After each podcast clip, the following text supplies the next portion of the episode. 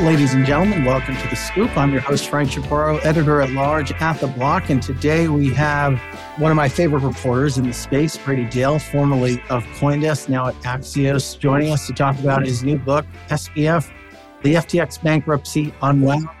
He was very bad, good guy. Brady, thanks so much for taking the time. Congrats on the book. And of course, we have my colleague Nathan Crooks joining us again on the show.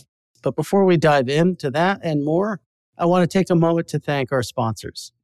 This show is sponsored in part by CleanSpark, America's Bitcoin miner.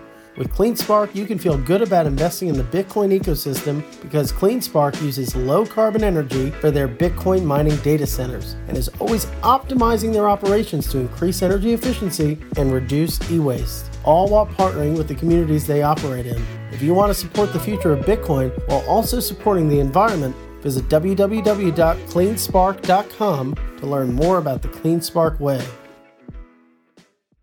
What was sort of the impetus for deciding to write, write a book about crypto and then more specifically, Sam and the whole situation? Well, I'd always wanted to do it. You know, this book was Wiley's idea. I mean, there was an editor there who had the idea to do a book like this and went looking for someone to do it. And I had made a funny comment about the Sam disaster on the Techmeme Ride Home podcast. And he heard that and decided to look into me. And so that's the origin. I've always wanted to do books in general, books about crypto, etc. As it happens, I had written a book proposal at the end of, I guess that would have been 2021 that kind of pertained to Sam. I thought it'd be interesting to do a book about the launch of Sushi Swap, you know, the Uniswap versus Sushi Swap battle, just because that was such a weird moment with such a crazy outcome. And so I had covered it at the time, and I had also done a lot of additional reporting on that for the proposal. So that was all this work that I already had done, which is reflected in the middle part of the book, since I tell that story in there, because it's relevant to Sam, because that was kind of his debut, in my opinion, as a leader in the crypto space. And I also thought it was really illuminating story. So I had already kind of done some work on a book relevant to Sam. And then the opportunity came along and it seemed great to me. It's the biggest story in years, you know? Mm. And how do you sort of take something like that and turn it from what might have been a, I don't know, positive's the right word, but a more hero arc story to then shaping it to match the actual reality? And I think that's kind of evident in your headline. Yeah, totally. It's definitely not a hero story anymore. That is for sure. You know, I was never worshipful of Sam, though I did always think he was a super smart guy. And I did think he was unique in the space. And, you know, honestly, that version of the story did present him, and it does in the book too, presents him as having done a good job on the sushi swap thing, but not really like heroic. And then I was already aware, even before FTX went down, that there were a lot of people out there who had mixed feelings about him. They felt like he sort of like rode roughshod over smaller projects mm-hmm. and the DeFi space and things like that. So I was cognizant of those things. And I always felt like he was doing it kind of for his own reasons. And those reasons were he wanted to be known as the guy who was saving the world. But still, not everyone necessarily agrees with how to save the world or, or wants their project to be ridden roughshod on. So I always had a nuanced take on the guy, though I, I never suspected anything like this would happen either. So walk us through the characters and how the story develops. For maybe folks who follow the space as closely as you know I do and as you have and you know really crypto native people who knew Sam from 2018 to the present day what should we expect? Who are the characters? Are there any unusual suspects as it were? And walk us through maybe just the story without giving too much away. Well my book's thesis is that there's only one character and that's Sam. Mm. and I think that's right one unnamed source in the book. I think this is in there. I'm pretty sure it's in there.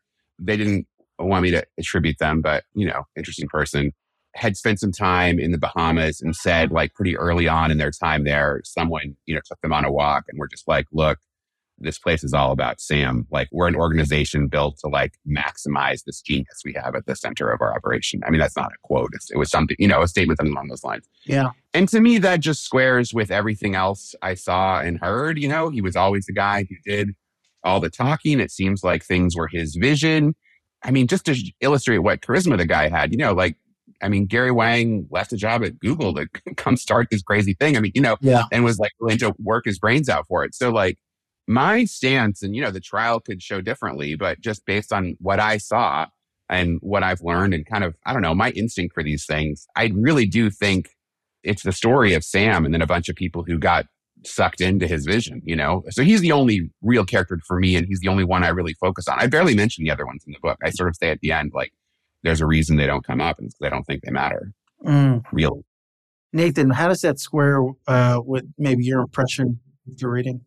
I think one of the things that caught my attention, you open chapter one by saying that you're drowning in Sam. And as everything started hitting when we were all covering it, I think that's how we all felt. We were drowning in all of this. And what do you think about this particular story made it like that versus some other news cycle? I mean, this did feel different, especially to those of us who were all covering it. So, you know, how did you come up with that metaphor and what do you think is so unique about this story? Well, that drowning in Sam, I'm glad you brought that up. That's kind of, kind of an experimental thing at the start of the book. I mean, it's meant to read, and I really struggled with this. And this is like the one part of the writing that was hard for me in the whole thing is it's meant to read as like, this is a letter from that one moment, which I think it was dated like December 1st or something like that. You know, it's like, it's the one time in the book where I'm like, this is a memo from me at this one time and how I feel at this moment. The rest of the book is all the book, but then that one is there. And that was in the heart of the time when he was appearing every place he could. I think what was actually going on at the second that that happened, if I'm right, is like I had finished a day of work. You know, I didn't really take any time off from Axios to write this book. I just would work during the day and then I would write at night. And so I had spent, you know, all day thinking about Sam. And then I was trying to get off. And I think I was trying to go do some like further back in history research on the guy. And then it came out that he was doing, you know, one more freaking Twitter spaces, you know, and it, I think this was the one where it was just a bunch of kind of like random dudes who would pull together and he was like trying to like talk tough with them. This is the one that Coffeezilla eventually appeared on. I think that was that night. And I was just sitting there like, do I need to listen to this guy say the same crap again? You know? Because like I mentioned, you know, I wrote the story in Axios and I also sort of say it again in the book where yeah. I talk about it. A series of big appearances in there. I, I include his appearance on this podcast. But I'm just like, he just was kind of saying the same things over and over again. And, you know, I mean, kind of in a scripted way, though not in a way that felt like super prepared. And I was sitting there, I was like, do, I need to drop everything and listen to this damn Twitter spaces again, where no one's going to get anything new out of him? They're just going to yell at him, and that will be sort of satisfying for them, I guess, but we're not going to learn anything. And I did some, and then at a certain point, I just quit. But yeah, that's how I felt at that real moment in time. It was just like, he's everywhere. He's doing this on purpose, I guess. I don't think he's going to get anything out of it, but I see why he's doing it. So that's what I was speaking to at that moment is he was just overwhelming us. And everyone felt like they had to take it if he called. If he said, I'll talk to you, they were like, oh, this is my opportunity. But, you know, looking back on it, not that any, everyone wasn't great reporters. They were all great reporters, but no one really got anything else out of him. You know, we're just having the same conversation over and over again, but we all felt like we had to do it because he was the story of the moment, you know? So I felt like I was drowning. Yeah, I think most people do. You compare it to a Greek tragedy at one point. Do you think it is a Greek tragedy? Is, is that what this was? Or was it something different? I use uh, Greek and mythical images throughout the whole book, kind of on purpose. And it is meant to be kind of a comment on the story and also Sam's worldview. You know, Sam and the FTX crew and the whole rationalist world he comes from has this vibe that old ideas are garbage and tradition is garbage and dumb and we shouldn't care about those things. And so I use that sort of symbolism of myth a lot to sort of illustrate how like their whole attitude of like we can sort of work out the entire world from first principles again may not have been that smart. So, I mean, do I think it was a Greek tragedy? I certainly think Sam was someone who flew too close to the sun. Yeah, I think so. Um, mm. And I also think he thought he knew how to fly places that other people knew not to fly to, you know? So, yeah, I think it has echoes of it anyway. Here's a message from our sponsor, CleanSpark. CleanSpark is a NASDAQ listed company that mines Bitcoin. Basically, they build and operate data centers with tens of thousands of computers that help secure Bitcoin, making it more reliable and secure for anybody, anywhere to use.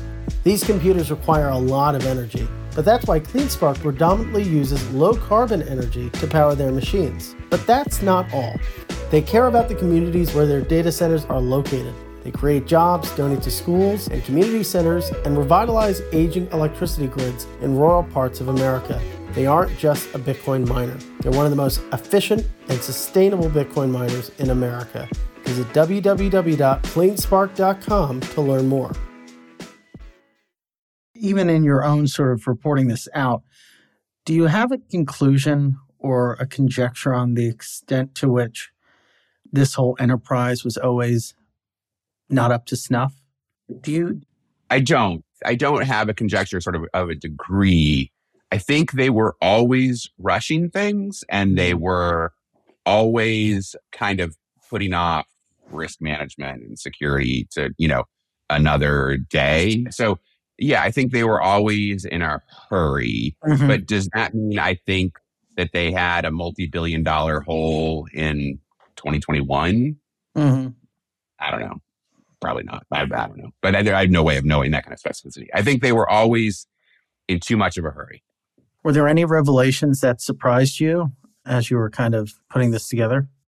To me, the biggest surprise, I think, came the day I was supposed to turn this in to Wiley. Mm-hmm. I finally got an interview with him. Mm-hmm. And I think I spelled this out in the book, but I had like, I did this interview. I mean, I'd had a couple old interviews with him that I already had in the can from like way before the crisis, but I'd never done anything with him. So I put some bits of that into it.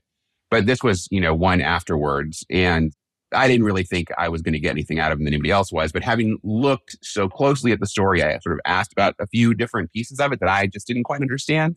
And one thing he said to me in that discussion, and you know, more details about this might come out in the trial. I just sort of have mm-hmm. what he told me in there, but that I think is pretty interesting. And this is pretty crypto audience specific, but fortunately it's a crypto podcast. Is you know, I don't know if you remember, like Lucas at Coinmetrics had done some like on-chain sleuthing, and he was like, "It's weird how FTT moved around." You know, when you look at their token, he was like, it had a big unlock event in like in mid 2022, and he was like, if you look at what happened with the FTT, it all went straight to an wallet that is widely known as being associated with Alameda, and then it immediately bounced over to an FTT wallet. And so I asked Sam why that was. And he said, oh, well, that's because FTT always belonged to Alameda. That was the deal from the start. Like all of the locked up, set aside FTT was Alameda's. That was our payment to Alameda for letting our executives come work for this new exchange, FTX. That was sort of FTX's payment to Alameda. And I mean, that was a big revelation. I mean, it sort of showed how important mm. FTT had been to Alameda for years at that point. So, yeah, yeah I guess that was kind of the big one. Yeah, that makes a lot of sense. And it kind of speaks to the whole theory that FTT and FTX was effectively designed from the start to save Alameda or cover up some hole dating back to 2019. What was that conversation like with Sam? You were already drowning in Sam. How did you approach that that conversation? I think much like all the other reporters did. I mean, I found him to be surprisingly unemotional in it. Mm-hmm. You know, he didn't seem to be too stressed out. Sort of. Yeah. I feel like I would have been more stressed out when I asked about like the actual case against him. He got defiant. You know, oh, he yeah. he said he was really insulting to the new CEO of FTX. You know, you guys did that in the book. And then he was like, I don't really think they have any evidence against me. If you look at the initial complaints, there's no evidence, mm. you know. Subsequent complaints, I feel like have fleshed that out more. You know, now they have three cooperating co-founders. Mm-hmm. So I think there's more there. But he seemed to really feel like he had a case at that time. You know, the one thing where I thought I could kind of get him to open up a little bit, but I really couldn't is I just tried to get him to talk about how he was feeling, you know, how he was looking to the future. But he said the same thing to me as he said to everybody else. It's just yeah. that like he's not going to worry about that until it's more real. So we only had like a little over an hour to talk. I wish we could have talked more, but it wasn't much. Do you think he was telling the truth or do you think he believed what he was saying? I'm sure a lot of people will debate whether or not it was the truth, but do you think he believed what he was telling you? I have to get philosophical here for a second. Here's a way in which I'm often confusing to people, and I think it's an important thing for reporters to think about. I think a person can say something that's not true without lying if they believe it, right? So if you say a wrong thing that you really actually think is true, you're not actually lying. You're being honest. It's just you're wrong. I think that there is a world in which Sam believes there's a defense in which he's innocent.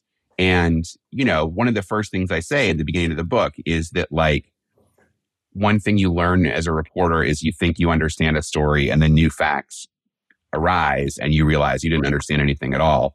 So there is a world in which I wonder if like there isn't some set of facts that we can't even imagine that is out there that he knows about. As time goes on, I become less and less convinced it is, but I do believe he thought he had a case when we spoke, Nathan. I guess that's my answer to your question. I believe he thought he had a case. Yeah. Do you think any of this could have been prevented? Yeah, everything could have been. None of this needed to happen.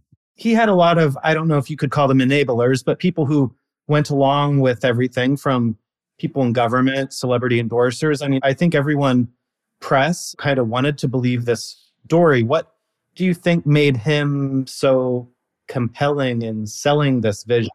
Nathan, I've asked that question a few times and I'll just reconfigure it because I think it's one of the more important ones. What was it about him that allowed so many people to sort of turn a blind eye or look over some of these red flags, gloss over what in hindsight is now fairly obvious? Was it because he was so open in a way that was almost a way to distract us, throw glitter in our eyes? Look, so I think one really crucial thing to understand about Sam, and one of the reasons why in my book I go all the way back to the beginning of his time in crypto to 2017. You know, for those of us who've been around for a while, I think we all feel like those of us who've been through a bear market have a certain amount of sophistication that other people don't. And I wanted people to understand that Sam had been through a bear market, right? To me, that's really crucial to understand when you also look at how much he like threw caution to the wind in 2022 it seems especially crazy when you understand that. Like, if I had to guess, and I don't have this based on anything, right? I mean, this is not based on like reporting I have or anything. It's just vibes. But if I had to guess, I would say SBF was largely fine through the end of the bull market in November 2021. That would be my guess. And then my guess is what we'll find at trial is that well, we won't know this. We won't know his thinking, but my guess is Sam believed that when the bear market came, he either had to win then and make FTX the number one cryptocurrency exchange in the world, mm-hmm. or he was always going to be number two to Binance, right? Like I believe he thinks that that was his opportunity. And so they took a few last big swings in late 2021 and early 2022. This is my guess. And that's what went wrong for them because they thought they were the smartest guys in the room and they thought that they could make money when everybody else was losing money and then they would have enough that would allow them to pull ahead of Binance over time. That's what i think is the crucial thing to understand here is like if anybody else had been running this company anybody else who just cared about having like a good company with nice returns and a nice place in the market i think ftx would have been fine because everyone knows that ftx i think we're all pretty convinced that on its own it was making plenty of money. That wasn't the problem the problem was the desire to have a gigantic war chest such that Sam could save the world and also pull ahead of Binance and also be the number one exchange in the United States when it finally got a green light to be here, right? Like they wanted to do all those things. Sam needed to be at the top of the heap. It wasn't just enough to be successful.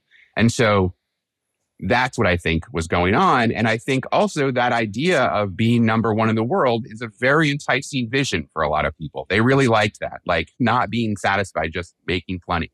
But in answer to your question, Nathan, I think if they would have cut Alameda loose, not even that early, probably even just in early 2022, FTX would still be doing great, making plenty of money. Like that's my instinct. But they took a bunch of big swings that were crazy, and here we are. You know, who knows? But that feels right to me. I think it was all about the need to get ahead of Binance. And that's the only thing that makes sense. And the connection to Alameda.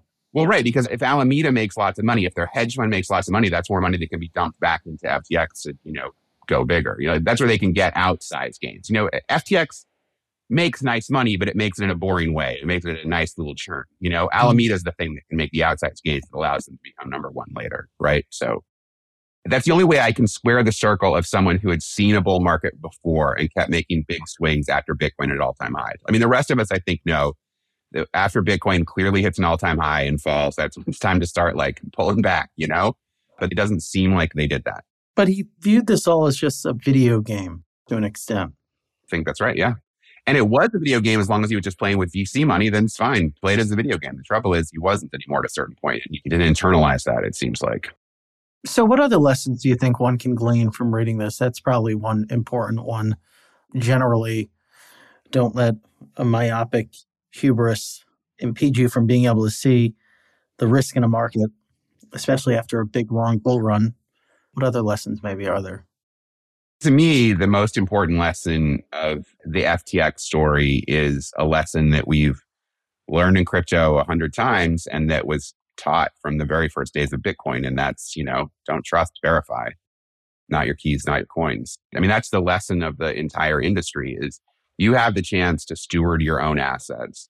And so you probably should. And if you want to play in casinos, like that's fine, but don't leave all your money in the casino. Just leave your play money in the casino and pull the rest of it out, you know, and don't buy it when people say like, you know, don't use crypto the way it was meant to be used. Use your self sovereignty. To me, that's the most important lesson. When someone tells you that they're different, that's not a good sign. So, what does the market look like in the aftermath of this? Will we take sort of DYOR more seriously? Probably not. I mean, the people who got through it and learned the lesson will. You know, there's always a cadre of, of people in crypto who are smart, but you know, there'll probably be another wild boom and a bunch of noobs will come in and they'll buy into this nonsense FUD line that when people come in and give them warnings about things, they'll be like, they'll be called FUDsters. You know, especially like journalists who do it and we're called FUDsters when we like, you know, pin out some basic problems with things. And yeah, it'll all happen all over again. I don't know. It's a bummer. Yes, to, you know, maybe play devil's advocate, like surely we will mature at some point. Otherwise, is it all for naught?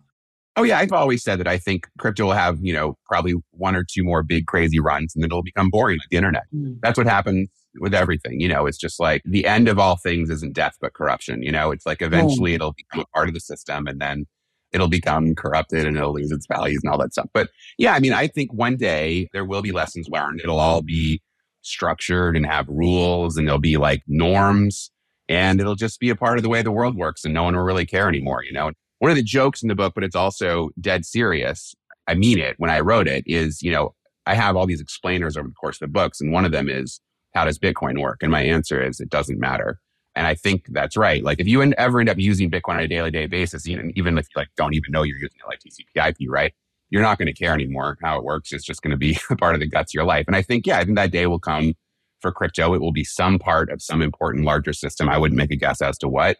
And then it'll be boring and there won't be these wild cycles anymore. But because it's a financial product, it kind of has to go this way. Yeah.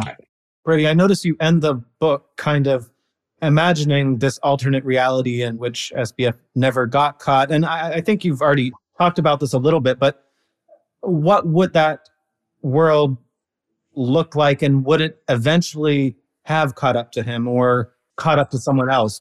Was what happened bound to happen? Or I think it's a really interesting way to end a book as this alternate reality. And are we better that we didn't go down that path? I think so. The fact that this all came out, I think it would have been way worse if it didn't. I think it would have been bad too, but yeah. So you know, the story I tell you in the book isn't really a spoiler or anything. I sort of ask people to ask themselves this question of like, what if nothing had gone wrong? And you know, imagine SBF at some like fancy event, you know, on stage at the, like the Kennedy Center or something. And at that point, he admits in some way, like, you know, he's done all these things. He's cured malaria or whatever. And, you know, it's like 40 years from now, 20 years. I don't know what I said. Maybe it's 30 years from now. It doesn't really matter. And he says, like, is it okay for me to admit now that I might have screwed over a bunch of those degens on the way to curing malaria? Because I think, you know, there's this way in which a lot of times if somebody does some bad things in their life, but sort of ends it on a positive note or like has kind of become beloved in some way, there's this way in which we sort of view that as like rogue behavior and like kind of charming and sexy. You know, we sort of like like it as long as like not too much went bad. If people are like, oh, we broke the rules for a while, but kind of who cares?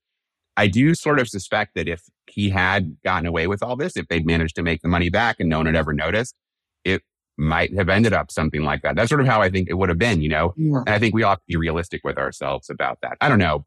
Yeah, I mean, it was a pretty big hole. There might have been no way that they ever could have made it back, but it's a good thought game for us all to play. I agree. Well, Brady, where can we get the book? Where can we learn more? Where can we follow you? I mean, the book available wherever books are sold. You know, I keep saying I encourage folks to go into their local bookstore and order it. It's good for me too, because then maybe the bookstore will carry a few extra copies. But you know, support bookstores. Obviously, it's on Amazon. It's been on Amazon for a while. You can get it there. It's on that bookshop site, that bookshop.org site, all the things. In terms of where to learn more, you know, I'd love it if folks subscribe to the Axios Crypto newsletter. My co-writer, Christine Kim and I do that every day. I think we do a good job making the big news in crypto simple and comprehensible for folks. So that's good. And of course, like everyone in crypto, I'm on Twitter. I'm at Brady Dale on there. Definitely go follow Brady. Brady, thanks so much and congrats on the book. Yeah, thanks for having me. Pleasure's all mine. And I so much approve of you losing the mustache, Frank. I'm so into I know it. a lot of people are in favor of that. Yeah. I think it makes me a bit more approachable. Yeah, way to go. So good to see you. Hopefully, talk to you soon. And of course, ladies and gentlemen, we'll be back with you soon with another great guest. Have an awesome day.